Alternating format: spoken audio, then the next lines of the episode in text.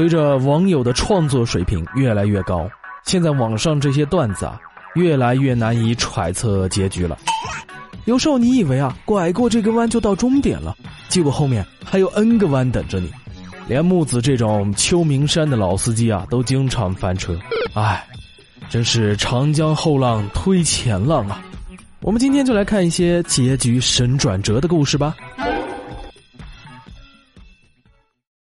在西安的某一条街道上，ICBC 爱存不存的银行门口啊，有两辆豪车停放在这里，已经超过了一年。其中一辆呢是宝马七，另外一辆是保时捷九幺幺。这一年的时间里啊，两辆车都没有挪过，也没有车主前来查看车的状况。这个上百万的豪车啊，为什么就这样停在这里呢？这个谜团在近期终于被前来的警察解开了。这个事情的起因呢是这样子的：两个车的车主产生了冲突。由于宝马车的车主呢啊，这个个人搏击的能力更强一点，他就打了保时捷的车主。于是保时捷的车主一怒之下，就把自己的车呢停在了宝马车的前面，将宝马车堵在了死角落里。这一堵啊，就是一年。宝马车的车主也是个匠人，啊，这一年的时间，他既不报案，也不跟保时捷的车主商议和解，而是当做没事人一样，跟保时捷的车主斗起气来。保时捷的车主一看啊，你这样，我自然也不能落了下风啊。双方啊都想看到底谁先沉不住气。如今啊，经过了一年的风吹雨淋，两辆车都已经沾满了鸟屎、落叶、灰尘。大家听到这里啊，可能会觉得两位车主啊实在是太任性了，果然是有钱任性啊。不过其实你们都错了，最有钱任性的不是他们两个，而是爱存不存。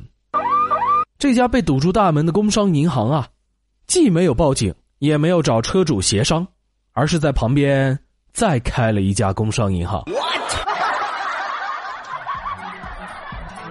今天看到一个老人摔倒。我本着社会主义接班人的精神跑过去扶他，结果他一把抓住我的手，说：“是我把他撞倒的，要我赔钱。”我就对他说：“老人家，这个监控会还我清白的。”结果这个老人就说：“小伙子，这里可是没有监控的。”于是我抬起脚，一脚就踹了过去。他妈的，没监控你还敢这么嚣张？这时候他的儿子出现了，说。我已经把全程都录了下来，你是赔钱还是进局子，自己选吧。我看着他嚣张的嘴脸，冷静的出示了医院提供的短暂性精神障碍证明。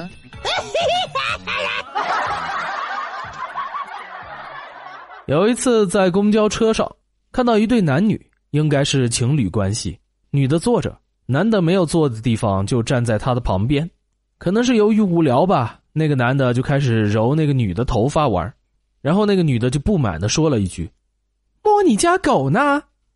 男的语气超酥的回了一句：“我家没狗，而且我既不想养狗，也不想养猫，我只想养你呀。”我当时还觉得挺浪漫的，那个女的也娇羞的轻笑了两下。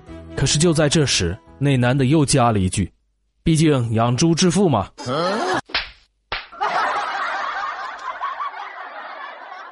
今天我朋友和我聊天啊，跟我说了一个娱乐圈的秘密。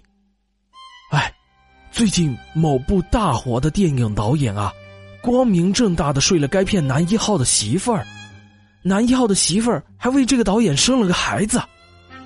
我就说，我靠，这个男一号不知道吗？这都能忍啊，真是为了上位不择手段呐！你告诉我，是哪一部电影的男一号和导演啊？朋友就跟我说。战狼二，尼玛，这简直是对我智商的侮辱啊！我和朋友进行了长达十分钟的亲切友好的会谈，朋友走得很安详。P.S. 战狼二的男一号和导演都他妈是吴京。考试前，小红对小明说：“如果你这次能考进全班第一。”我就做你的女朋友，全班的同学听到之后，等试卷发下来，大家都默默的把笔放下了，打算交白卷。小明看到这一场景之后，非常的感动，忍不住哭了出来。他边哭边看了看虎背熊腰两百斤的小红，默默的把试卷撕下来吃了。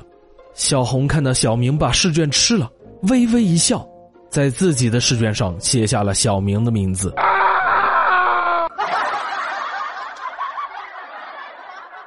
今天早上收到一条短信，内容是这样的：本人张丽丽嫁于香港富商，奈何丈夫不育，希望你能帮帮我。我就回他说：“哎，这什么意思啊？”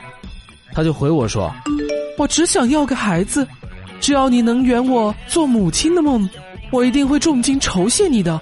五百万够不够？”我就回他说道：“没问题啊，妈妈。”听说啊，当时我才几个月大的时候，不到一岁，穿着开裆裤呢还。我妈有一次把我放在床上躺平了，我就一直哭，一直哭，声嘶力竭的，就好像撞了鬼一样的哭。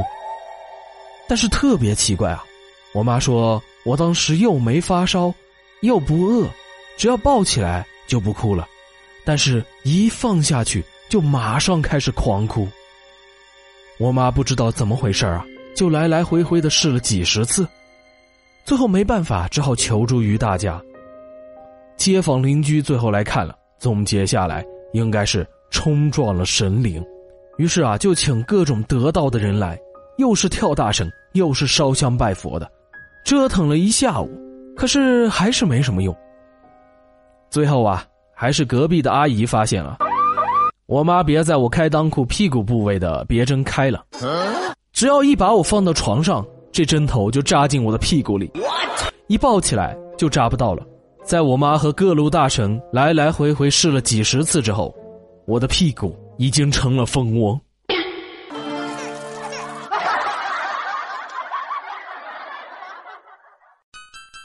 非常感谢大家的收听。木子在业余时间啊，还在讲一部二次元逗逼的小说，叫做《英雄我早就不当了》。大家如果有兴趣的话，可以点击木子的头像，就可以看到这部逗逼的小说了。相信我，真的很逗逼的，欢迎大家订阅和点赞哦。